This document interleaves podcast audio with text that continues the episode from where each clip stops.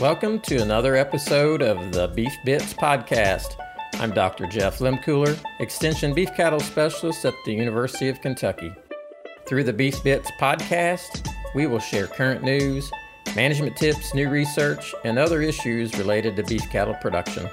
I'll be joined by various guests to bring different views and insights on beef cattle topics.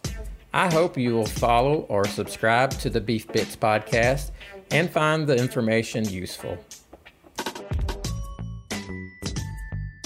Well, it is early August here in the Bluegrass State, and that means it's probably getting close to harvesting corn for corn silage. And so today I've got with me as a guest Dr. Donna Amaral Phillips, who's our dairy extension specialist. Donna, welcome. Nice to be here with you, Jeff, and the other viewers and listeners. Yes, it's uh, uh, good to be back. Uh, we've taken a little bit of a hiatus from the Beef Bits podcast. We had national meetings. Uh, Donna, you all had uh, um, the national dairy meetings. Were you all in person or online this year? We were online. They decided to go online um, almost the last minute. Oh, yeah. So we we actually were a hybrid, and um, we hosted here in uh, in Louisville this year. So our our meetings were here. So I took several days to go over to those and presented a couple papers, and then hosted some sessions. So that took a few days away from us. And then, of course, it's vacation time, right? So had to burn a few days in vacation. I still Donna, got a few to do that with. Yep, I was just going to ask did you did you find some time to to get away and do some things or do some gardening and some of that? I, I had to do the gardening. that, that that came. It was a good growing year. Let's put it that way. We uh, we have been fortunate, knock on wood, to have decent early summer precipitation. We we could use some rain right now though. We got like an inch, 1.4 inches here last week. It was Oh well wow. needed. Yeah. We we ended up getting quite a bit out of that. So the grass went from brown to green and needs to be mowed again. I wish we would have got a little bit of that. Um, we didn't get quite that much, so we we could use another shower. Yeah, I just stayed in the southern part of the county. Yeah, I think my gauge said a tenth of an inch, so you stole all my rain. Uh huh. Well, normally it's the other way around, though. Usually the the city of Versailles gets it, and we don't get any. That's right. it's usually the other way. Um, of course, we don't get a lot of the bad weather down here either, so we we're not going to argue about that one. That's true because it seems like uh, with the little bit maybe steeper hills and some of that, it, it skips over the tops of you all and, and hits us a little bit where it's flatter. But uh, today we're going to chat about corn silage, and uh, since it's you know it's amazing to think that it's almost time for corn silage harvest to start. Some parts of the state, I'd say they've already started. If not, they're very close. Um, you get in the western part of the state, um, they'll plant obviously earlier, and also depending on variety that they planted. Um, some farmers, some dairy farmers in particular, um, are using some of the short variety, short day varieties of corn, and then they'll double crop with um, sorghum sudan, um, using that as a dry cow heifer feed. So, um, depending on where they are, some of them are, may have already started. Probably That's did. yeah, that's a good point. Or even even if they wanted to come in with a you know fall planting of wheat, that still gives them hmm that opportunity to get that crop in and going here in August because seems like the later we get in the year on on wheat, especially in those cover crops like that, the less yield you're going to get next spring. But um, so thinking about that, um, so what are some what are some key indicators that corn might be ready to to chop for uh, corn silage? Well, as far as when we chop corn silage, the big thing that we want to pay attention to is moisture or dry matter content of that total plant. Realizing that corn silage, you chop that entire plant, you're chopping the stalk, the leaves, the um, the ear, and the corn grain in there. And that corn grain is very important, obviously, for energy content of that feed. But the, the key thing is you've got to have the correct moisture when it goes into a storage structure because you're chopping it. It has to go into that storage structure, and oxygen has to be excluded from what you pack in there. And so, moisture content is very important there. And we're trying to make sure that that crop is um, 35 to 38% dry matter which is 62 to 65% moisture. I have to always think because I always think in dry matter terms. Um, but that is very critical. When we get it too wet, what happens is is whenever you put it into a storage structure, it will run, and the silage effluent is um, you don't want to get it in streams, obviously, but you have to contain that. Um, and also, it can ruin silage structures. So, um, we want to avoid that. Um, and then also, if it's too dry, what happens is we don't get it packed as well. And also, we see a decrease in performance in those animals once they consume that feed. So, we, we've got a narrow window there. And so, you've got to have that corn grain mature enough, but not too mature and then you want to have moisture in that plant. And new varieties are very different. They don't dry down like the old timers used to say. You know, they used to be that they would fire, they talk about it firing up, you know, going from the ground up, and the leaves would get drier. And when it came up a certain amount, that's when you started chopping. Well, the, pro- the problem with that is, is the new varieties made, they've genetically modified them so that doesn't occur, which is good but you got to really come in and actually measure the moisture content or dry matter content of that chopped plant to know if you're really within um, reason um, there to get started. You're better off starting a little too early than too late, though. Um, if you're going to err on one side, you're better off arrowing on the too wet than too dry, because too dry, basically, you're you're in trouble.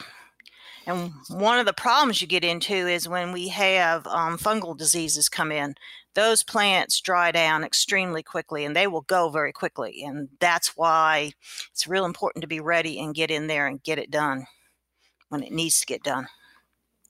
So you, you mentioned the, uh, I was actually going to say, you know, I can't just look at that plant and it's, you know, a third of the way up on uh, dead leaves and start chopping. But the other one that folks always talked about was the corn and looking at the black layer. Mm-hmm. Black, so, yeah, black layer was. I still remember when I started. Uh, this is going to age me now. Um, an agent teaching me how to tell that when the black line, black layer was there. Um, there was an age, I don't even tell who it was, but it, I still remember going out in the field and we get that ear corn and you snap it and you'd look at the milk line. And when the milk line was all the way up, and then you take that little corn kernel off and look at that for that black line.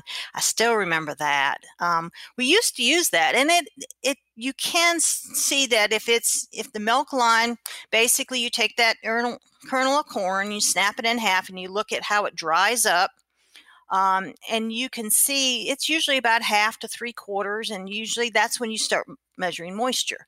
So you can use that as a way to start, but you've got to look at the moisture content. You can't look at the maturity. Um, we want it a little drier than we used to, um, and that is to get the conversion of the sugars into starch so that we can get a little more starch in that feed. Um, and real this year, starch is king. Um, I mean, it's because of the price of corn and other supplemental energy costs, right?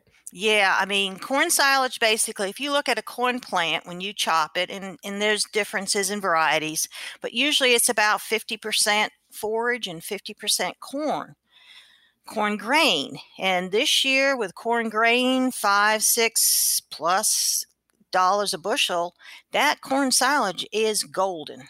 Um, when you look at it, it's worth anywhere from fifty to hundred dollars a ton. When you look at it from a nutritive standpoint, so it is. You've got to spend time and make sure that you get that crop in the proper stage of maturity, proper um, packing, making sure that you actually preserve that feed so you can feed it out. You don't want to waste feed. Um, that's very important. I think a lot of times we don't think about um, that we may not have all those practices in place that we need to have that crop preserved, but we, we may lose a lot in that upper part if we do a bunker or a trench or a pile. Um, if we don't put plastic on it, um, we'll have a lot of spoilage in that upper part, and that upper part could be a lot of feed, and that's a lot of money. Because you, if you just think you can run a lot more cattle, um, we don't think of it from that standpoint. That's a really good point because I think too one of the things that will limit that, or at least as I think about it, is you know a lot of times we make that decision on trying to harvest silage either a little too late um, or we've got weather that comes in and, and kind of messes things up. But if I don't have equipment and I've got to rely on a custom harvester to come in, um, I need to have things lined up for that storage and ready to go. Oh yeah, because um, basically, what once they start chopping, that silage comes in and it's got to be packed immediately. I mean, it's basically everything has got to be ready to go. And as soon as they get done, you've got to be ready to cover it. Um, and, and basically, you've got to have everything there ready to go, and you move. You don't.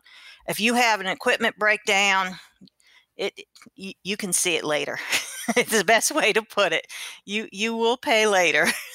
Uh, so what what are some of the typical storage options that that we might be seeing on the farms? One of them, I mean, obviously, there's still uprights out there. Um, our Amish population prefers those. Um, even our Mennonites, a lot of Mennonites will use those. Um, and we still use a lot of those um, out there, and they're available on a lot of farms out there. But we're seeing a lot more, um, depending on size of the farm and number of cattle on that farm. We're seeing obviously a lot of silo bags. Um, and we see a lot of bunkers and drive over piles or trenches. We still see trenches out there. The difference between a bunker and a trench or trench basically is a bunker has concrete sides and a trench has earthen sides. It's basically dug into the ground um, type deal. So, so if we're going into a trench or a bunker, um, you mentioned plastic. Well, you know the the plastic silo bags themselves they're just a bag and there's plastic all the way around. It's mm-hmm. it's fully enclosed. So now when you talk about plastic in a bunker or a drive over pile are, are you talking just simply the cover or what do you mean by having plastic? Well we've really changed how we do that. We always used to talk about plastic over the top.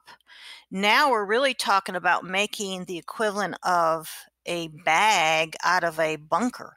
So, what we're talking about is taking plastic, and now they're even using the oxygen barrier film on the sides, basically on those walls, taking plastic and putting it up the wall and over it so you can secure it down so that when you're filling, you fill your bunker.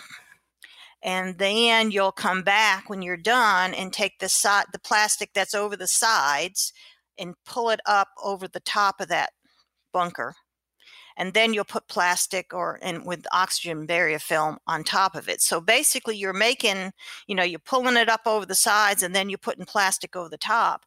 And what that the plastic on the side walls does is it does two things. Um, concrete's porous so basically you've got oxygen infiltration there. Um, but the other thing with pulling that plastic up over the top is you don't get water coming down the sides of that the side walls of that bunker.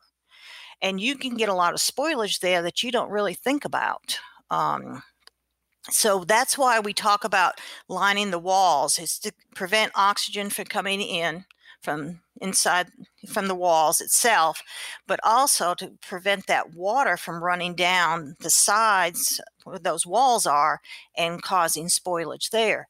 And a well-maintained bunker trench pile even um, an upright basically you get that plastic on there correctly um, and keep it on there correctly you won't have any spoilage and when you get into these piles and bunkers, especially when you get into these larger ones, well, all of them, um, bunkers and trenches and piles are very dangerous. And you, if you can avoid having to fork off um, spoilage from that top of that bunker, number one, you're you're not wasting feed, which is dollars right now. But more importantly, is is safety. Um, that's one thing that's very important with these bunkers is is that you use equipment properly, and you understand that that face can slide down, and you don't want to be down. You don't want to be in front of that. Um, that's a um, good point, and and we think about. Um, all the other potential risks on the farm if we can eliminate one by maintaining that pile a little bit better so that we don't have to be up on it that's just one more thing that's safe let's talk talk a little bit more about plastic i think because that's one thing that i see um, when i'm out is um, the key is is that that plastic even if you just use that black white plastic it's you know two different colors um, it, it has to stay down tight against that silage. Um, and that's why we put tire, we use tire walls now, but we put tires on there. You can use sandbags, they're more expensive. Um, is you got to hold that plastic tight against that silage. And that's why we always talked about tires should touch there is to hold that plastic down. And if, um, the key is is that you've got to get that plastic on there, but then you got to put those tire walls on there, and they don't hold um, water. Is why we use tire walls now versus tires because tires hold water. Um, is you're, you're spending time doing that to make sure that that plastic stays down. You don't want a gust of wind to come and pull up that plastic. And that's why it's real important um, to spend your time obviously putting down the plastic, but then spend your time making sure you get enough tire walls on there to hold that plastic down. Um, That's a good point. I think we forget it's it's not so much maybe about holding the plastic down while it's going through before we're fermentation and before we're feeding it, but also during the feed out where you've got this big face that's open to air that could get underneath that plastic and lift it. Mm-hmm. And that's where you know this when we talk about um, bunkers, obviously, you know you've got a surface there and you've got your slope right, so you've got your tractor that had gotten up there, and you can get you know the right shape that you can get those tires to stay there. When you get into those piles the shape of that pile is real important. That's why we talk about that three to one slope there on a pile is number one is when you're packing that when you're coming up with that tractor your your tires don't dig into it and that's a no-no. Um, but also to make sure that that plastic stays on there and the tires stay on there um, you know, you don't want to put large round bales on top of a pile. Uh, that's one of those things that I never quite understood, but some people do it. I don't know how they get them up there safely. Um, but the thing is, you got to make sure that those tires stay on there, and that's where that slope um, is real important when you if you do use a pile. Yeah, that's that's a good good point, and nobody probably really thinks a lot about that. They're probably thinking about trying to minimize the area that the pile's taken up, and smaller footprint is better. So let's make those sides really really steep, and um, or at least I can get the tractor up and over it. But I don't think about trying to put tires on to hold them, and they may slide down off the sides of that. Mm-hmm. Yeah. So so you mentioned plastic, and so we're we're um, with a with a trench and a pit. We're going to or a bunker. We're going to kind of wrap it and make a bag. But with a drive over pile, basically we just have the top layer, right? Mm-hmm. Yeah, basically your plastic is going to go all over the pile down to whatever surface you put it on. It's going to go four to five feet past that, and then you're going to use sand to sort of make you a um, that goes on the sand goes on top of the plastic to hold the plastic down on the edges um, and the key is that you've got to, again that slope and making sure that you pack it um, on the sides and that's where that slope is real important. Yeah especially when you start paying for that concrete to make that pad you want it you want to make yeah yeah that that concrete's not cheap and and when you look at um, sizing those pads and stuff, uh, yeah, they get expensive. And that's why they want to go up higher with them. And I don't blame them. But the problem is, you don't get, you got to do it with some common sense and some um, engineering ability there. So I get calls probably every fall about covering it. And why can't we just go on there with a whirly spreader with wheat and just put wheat down? Wheat is a crop, and obviously it likes moisture. And it doesn't save it moisture goes. If you were to go out and plant wheat, let's let's just say you were to go out in your field and plant wheat. Where does the water go when um, it rains? We down. down. It goes to the roots. And so, what are you trying to do when you put plastic on? You're trying to prevent water from getting down into the crop. Um, and so, when you, if you plant wheat on it, aren't you sort of doing the exact opposite of what you want to do? You want to keep water out of there. The wheat plant, in order to grow, it's got to have water. So, and it wants its roots to go down. So, it wants water down there to survive. So you're sort of counterproductive there. Besides, it's not going to give you that berry to keep oxygen out. That's another problem. But just think about it from a standpoint of a plant growing. It's you got roots down there. It needs water. That's the last thing you want. And so that's sort of counterproductive there.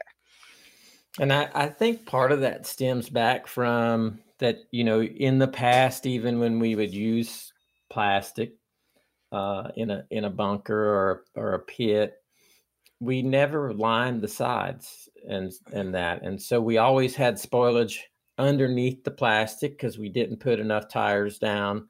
And so you still end up with four to six inches of spoilage and you get that with that or maybe even more with the wheat. And as i visualize it probably i just uh, it's not too much worse than plastic, and I don't have to worry about getting rid of that darn plastic. Well, the bigger issue is, which we haven't talked about at all, is uh, we're going to be just be frank. Putting plastic on, especially that oxygen barrier film, is a pain in the tush. I mean, it is just it's not an easy chore. It, I mean, and those tire, even if you use tire walls, those things are heavy. And you start putting on umpteen tire walls, it's it's it's a chore. It's a chore that is worth it in dollars. Um, if you just look at a 30 by 100 foot um, silo type thing, I calculated at for dairy cows you could feed an extra four and a half with without spoilage on it, four and a half cows, and beef cows you'd probably be 10 cows, an extra 10 cows, and that adds up this year. Any year it adds up, but especially this year. If you and, could put in 10 more animals. That's 10 more beef animals for an entire year, mm-hmm. not just through the winter time. Because a lot of times we think about feeding corn silage to, to the cows in the winter and they're going out to pasture in the summer, but you're talking a full year. Yeah, full year. So if you're just talking winter, you're talking an extra 20 cows. Um, that's a lot. Of, that's a lot of feed. That's a lot of feed. And the thing is, you don't often see that you've lost that feed. Sometimes you'll, obviously, you'll see it in spoilage, but you also have a lot of losses there you don't get to see unless you actually weigh the feed going in, the feed coming out. Which a lot of the really, a lot of the dairies, when you get at out there, they're actually um, weigh feed coming in. Basically, they're weigh when they. That's how they pay the custom ha- harvesters. Some of them um, so they actually, all those trucks will run over actually a scale. And then they actually, their feed equipment will actually have where they can, they have software on that feeding equipment. They actually know how much they actually fed out. So they will calculate shrink. Um, so they will know what, what it is. But unless you do that, you're going to think you haven't lost anything or it's not that much. Oh, I just got a pile over here. I'm going to make them eat it. Um, regardless oh i'll just feed it when they're dry or you know it doesn't make any difference i'll just feed that and you lose more than you think and you lose it in performance also. I don't care if they're dry you know just growing you're going to lose performance if you don't have that quality feed there and you spend a lot of money on getting that crop put up you know out in the field grown and we had a good decent grown year here in kentucky and um, and so you've got you know actually some you know a, a, a pretty expensive crop there. So that's a that's a good point. The other, you know, you you put that days, but you're talking financially what if I did a beef cow and I got an extra 20 cows through the winter at 200 to 300 dollars per cow or a dairy cow through the year that's four to six hundred dollars per cow in feed um, you're talking a few thousand dollars in just spoiled feed loss I, yeah, I don't think people understand how much, how many dollars they're losing if, um, you know, we see it where, you know, some people will, uh, I call them mazes. They'll make mazes out of bunkers because they made them too big and um, the feed that they lose there, or they they need more storage and instead of putting down more concrete or whatever they need or more bags or whatever they'll come in and go up higher and they can't get that tractor up there to really pack it safely so they won't get it packed and so you got that lost feed and i don't think people really understand that that's dollars. Um, there's a lot and, of dollars there. and you spent a lot of time and labor getting that crop in the ground, getting it to the bunker, and then it's field. Just takes a little bit extra TLC to get it covered. Mm-hmm. So it's time well spent. That's a good point. Time well spent. So it's in the it's in the silo now. Let's say. Let's talk a little bit about what happens now. You've got a fermentation process that happens to go in what we would call quote unquote preserving or pickling that corn silage. What what's going on now with that corn silage once it's in that bunker? So basically, the the key thing is that you've got to get it packed, and the way we fill a, bo- a a bunker or a pile is that we um, basically the silage will come in and we spread it in thin layers, usually about four inch layers. Um, and we'll do it on a wedge type um, system. So basically, you're spreading it on up a slope, so to speak, um, very thin layers. And we put that tractor on there and pack it um, to exclude oxygen. So that's what you're trying to do when you're packing. You're trying to exclude oxygen. And it's important that you pack it enough that you basically you go over that whole surface and basically it's smooth um, there's calculations of how much weight of a tractor you need on there. If you're just doing wagons pulling in, usually one tractor works. But when you get into these big, um, these self-propelled choppers that they really crank and they can move, um, those custom harvesters, you you got to put a lot more weight on. When you're bringing semi loads of silage in every minute. Yeah, and even dump trucks can come pretty darn quick if that field is close. Um, and they've got drivers um, I, I, I can remember as a kid how quickly they came in because I used to hear them when I, I got stuck in the parlor. Uh, I remember how quickly those guys came in, and they weren't that close. And that's before really self propels were really out there. Um, so those those trucks can they have enough drivers so they can move. Um, so basically, the key is, is you got to keep enough weight to, to, exclude the oxygen. So when you're talking about fermentation, the first thing that has to happen is you have to exclude as much oxygen as you can between the particles of that chop feed. And so the first part of that process is is the bacteria that are there, the natural bacteria use up that oxygen.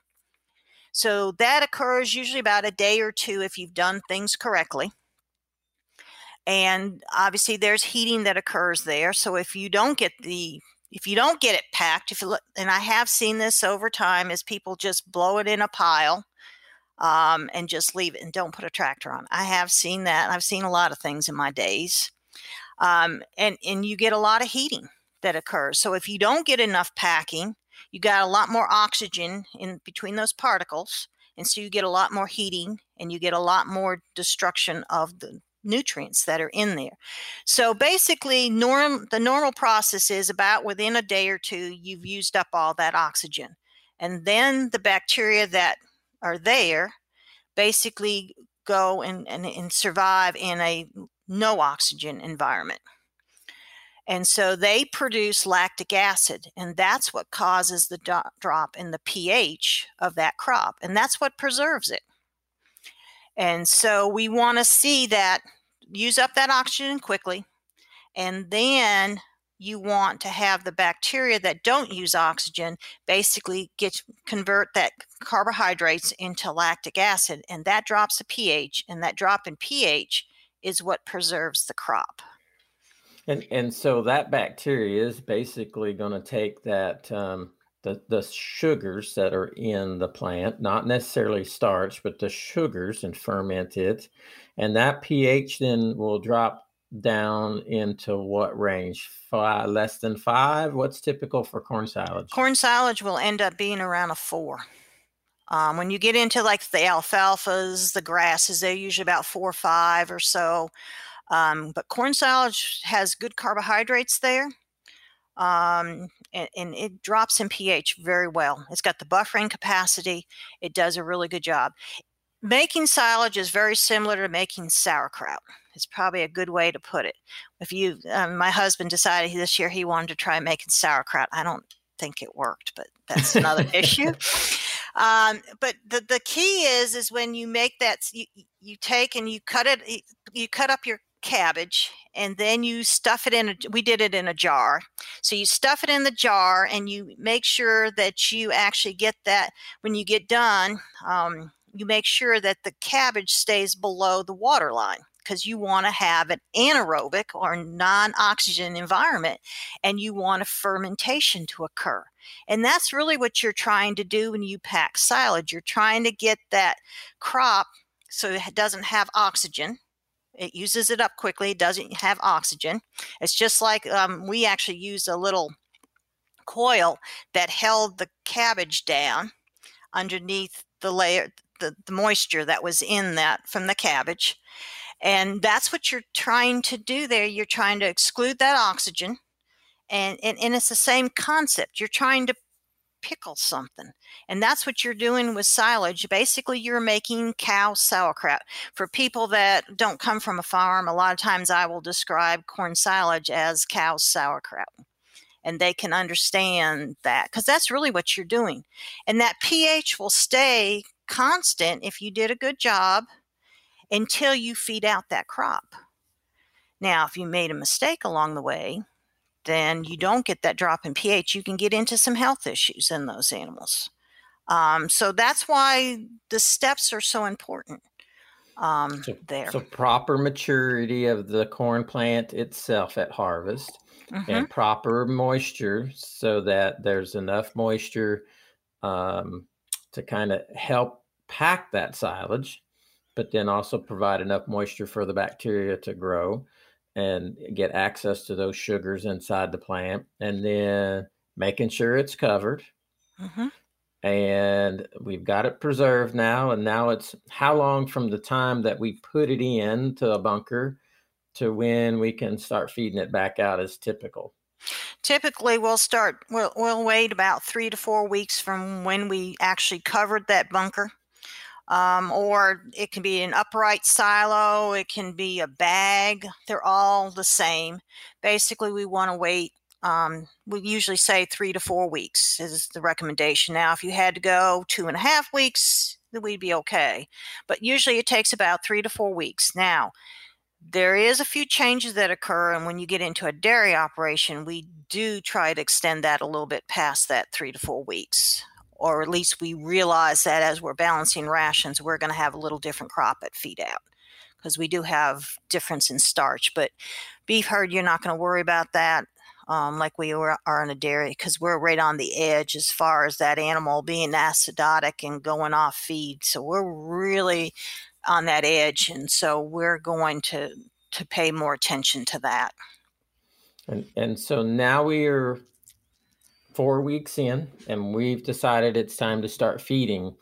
What are some key things when we think about moving silage out of the pit or whatever to try and minimize feeding loss spoilage that may occur after we start feeding? One of the key things that when we go to feed out is obviously going to open up the silo and you'll feed off the spoiled stuff. The key thing is is how you remove that silage. You always want to leave what we call a clean face. You don't want silage down in front of that face. So basically you want to take off how much you're going to feed for that particular time frame.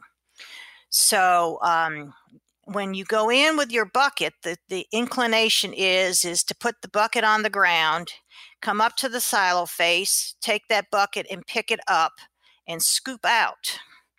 But what you're doing is remember what we're trying to do is we've got an anaerobic or a limited oxygen environment. When you take that bucket and scoop into that, what you're doing is you're putting oxygen um, quite a ways back into that face and so you're introducing oxygen. When we remember when we um, introduced oxygen or had oxygen in there before, what happened to the temperature? It went, way, way up. up.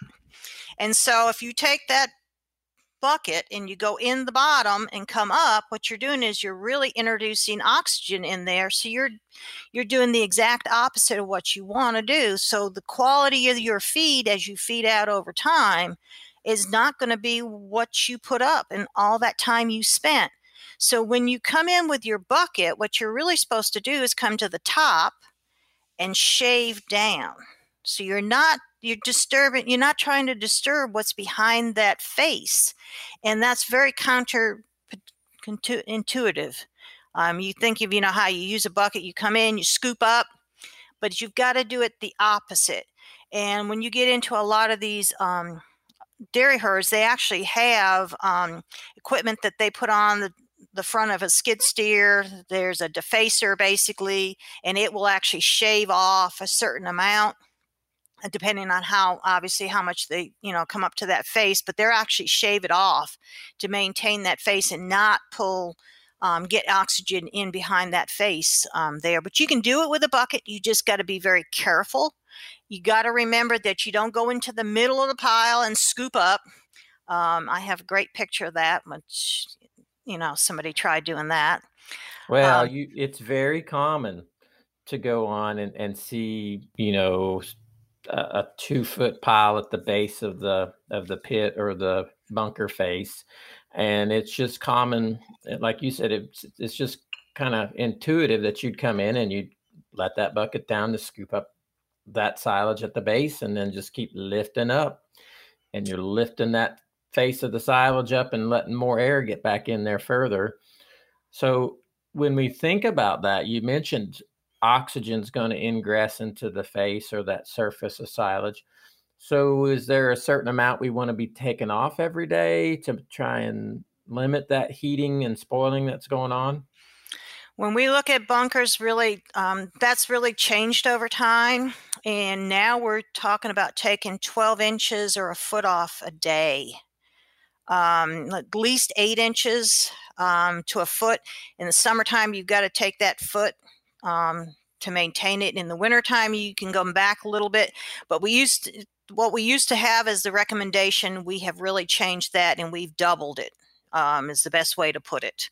Um, so you've got to take off enough off that face to keep it fresh and to make sure that you're not getting heating occurring.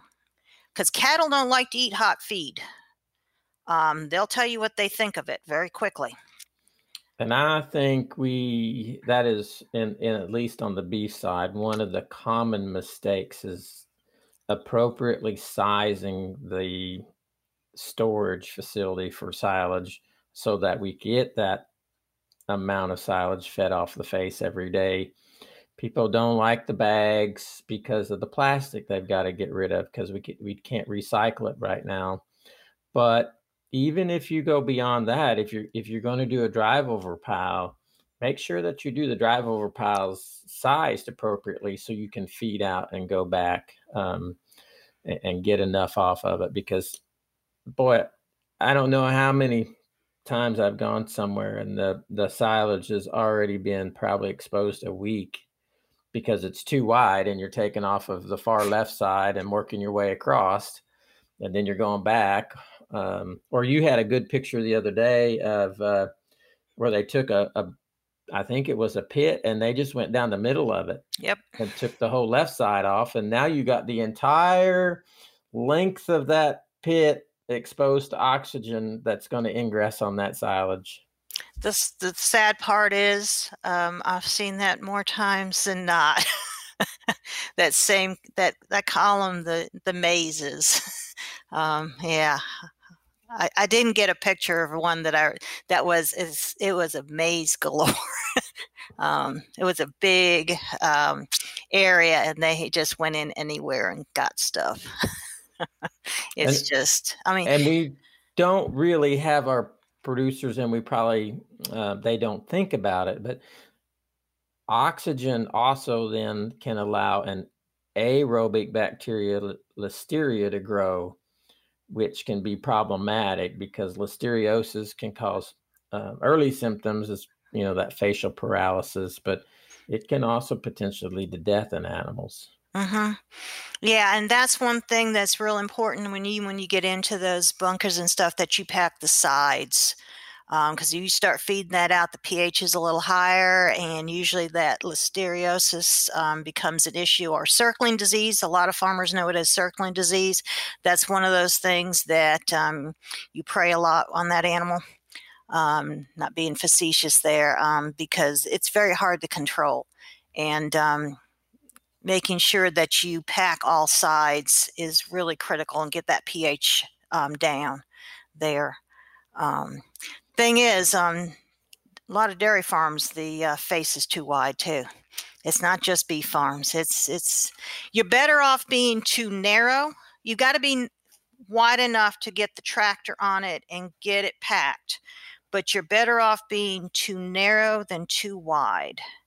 And I think we always, um, you know, we always want that big face because it looks pretty. It's easy to get that tractor on there. Um, you know, the university's um, bunker that we built, that thing was twice as wide as it should have been. Um, but they could drive through. They wanted to drive. That that's just the way they want wanted it. But they they it was double the width it needed to be, and they always had to feed out more silage than and feed it to a lot of other animals because they had to keep that face clear clean and they had to feed out more than they really wanted to at times because they really wanted to put more haylage in there, but they couldn't because right. they had to feed out enough of that corn silage to keep it fresh. So yep. they got, you know, that was an issue. Um, universities know uh, they they do things wrong too. Those are great learning opportunities for us to use as demonstrations. Yeah. So when when we we think about the weather too, it's it's changed. At least I feel like now we certainly get more winter precipitation than we did in the past. And so it you know it's not uncommon for us to get 20 to 30 inches of rain through the winter and you know not having that pile or pit covered with plastic not feeding out the appropriate amount and having several hundred pounds laying there at the bottom of the face and you get a two inch rain that all of that affects the quality of the feed then when i go to deliver it to the animals. And, and having changes it's like you said intakes are going to go up and down because of the quality of the feed and the performance is going to go up and down so it is really important that we consider all the management that goes on to making corn silage from mm-hmm. harvest to feed out. I think um, there's a lot of opportunities there. Um, I've seen um, bunkers that there is no spoilage, and that's what we really need to shoot for. That face is perfectly straight. There is no silage on the bottom of that pit trench um, bunker. I mean, we're talking, you know, I, I couldn't actually get a five gallon bucket off a whole face uh, that is off. Um, there is absolutely no spoilage, zero visible spoilage. You do not have to fork out anything. Um, so it is very doable, and we have a lot of farmers, um, beef and dairy, and other ruminant farms um, that achieve it. And the thing is, is attention to a few of the details and just making sure that you know that it's going to be one of those tasks that you have to do and get done and get done quickly and effectively and realize that that's going to have an economic impact. And I think the thing that we've got to understand is this year um, feed prices aren't coming down and availability has been issues in the past and that crop is a golden um, it's a golden crop and we need to spend time making sure that we're ready to actually do that harvest have the plastic ready have the equipment ready serviced. Um, that's one thing we haven't talked about is if we do you have a kernel processor on there but um, is making sure that that equipment is ready that we're ready that when we harvest it that it comes into that storage structure. It doesn't make any difference if it's an upright making sure that that distributor works so that we get that feed distributed evenly when it's um, when we're actually um, filling that silo. When we get done with an upright it's important that we level that silage off at the top put plastic on top of that make sure that um, no coons can get up that in that silo because they will make a mess. Um, they'll dig down in, um, and they'll just they'll ruin a lot of what you did. Um, and potentially leave some pathogens there um, that we don't want to be dealing with either. Yeah, and so we've got to make sure that they can't get up that silo or get in that silo um, there. So even uprights, there's um, a lot of things there. So, you know, harvesting at the correct moisture, getting it in, excluding oxygen. So, if an upright, you know, you're talking about making sure that you get it in there quickly, you know, making sure that you fill um, very quickly and then level that off and seal it just like you would with a bunker. Um, if you're doing bags, making sure that you actually have that bagger working properly so you get that mm-hmm. exclusion of that oxygen that bagger working properly is very similar to getting a tractor on top of a bunker. You've got to make sure that you're packing it you know adequately and that you when you're getting done or when you're looking at that bag that you it doesn't look like a big hump uh, various humps. It's got to be sort of smooth over time and that you put that on a bags have to go on a surface that sort of um, that doesn't um, won't get muddy um, and that you can keep varmints away from it. You don't want them getting making holes in your plastic because that's counterproductive of what you've spent all that time doing um, and it's the same thing with going in and getting feed out of that bag you've got to make sure that you're not disturbing any more of that face than you need to um, type deal. And realize if you're going to go into a bag in wintertime, we get rain and that ground doesn't always freeze. So it's got to be in a place, those bags have got to be located in a place that you can get in without mud or very, very minimal mud because mud will come if you get a tractor in there. That's a good point. It doesn't have to be a concrete pad, but it needs to be well drained and um, ideally on some gravel to let that moisture drain away. And then the moisture well, draining that moisture away and then maybe having a gravel pad also reduces the amount of weeds and that that may grow in between the bags and then cover for rodents and because if the rodents go in and, and cut a hole in the bag in the bottom and start burrowing in there and making a before you know it a, a two foot little nest pocket in there there's a lot of oxygen that's going in that hole every day so it your comment about that is is probably one that people need to spend just a little bit more planning time on and probably make that pad bigger than they think. If it's a 150 foot by nine foot bag, don't put a pad that's 150 foot by nine foot. No, you need you need some space on either side. Um, also, with with putting gravel down, you need to be a little careful. Um, realize that you don't want to scoop up gravel and feed we call them stones. Um, you don't want to feed gravel, so you got to you've got to be a little careful when you go in with that bucket that you don't dig down. So you just you got to realize who's going to be feeding out and what you know time that you want to spend there so just be a little careful there. I've seen that happen. Yeah put some dense grade um, um, or kind of lime washings on top of it or even mm-hmm. some limestone down over top to two to three inch kind of layer to help minimize the risk of getting those stones in there. But the key is is, is you've got to put it in the storage structure and we talked a lot about the bunker and the trench but the key is is those bags are very similar. All those concepts it's just a little different way of doing the same concept. The key thing is you, you got to get it harvested at the correct moisture so it will pack that you exclude oxygen and then you let it go through the fermentation process and then when you go to feed out you want to make sure you you actually make sure that you minimize the amount of oxygen you're putting back into that and you feed off enough that you keep that crop fresh for those cattle.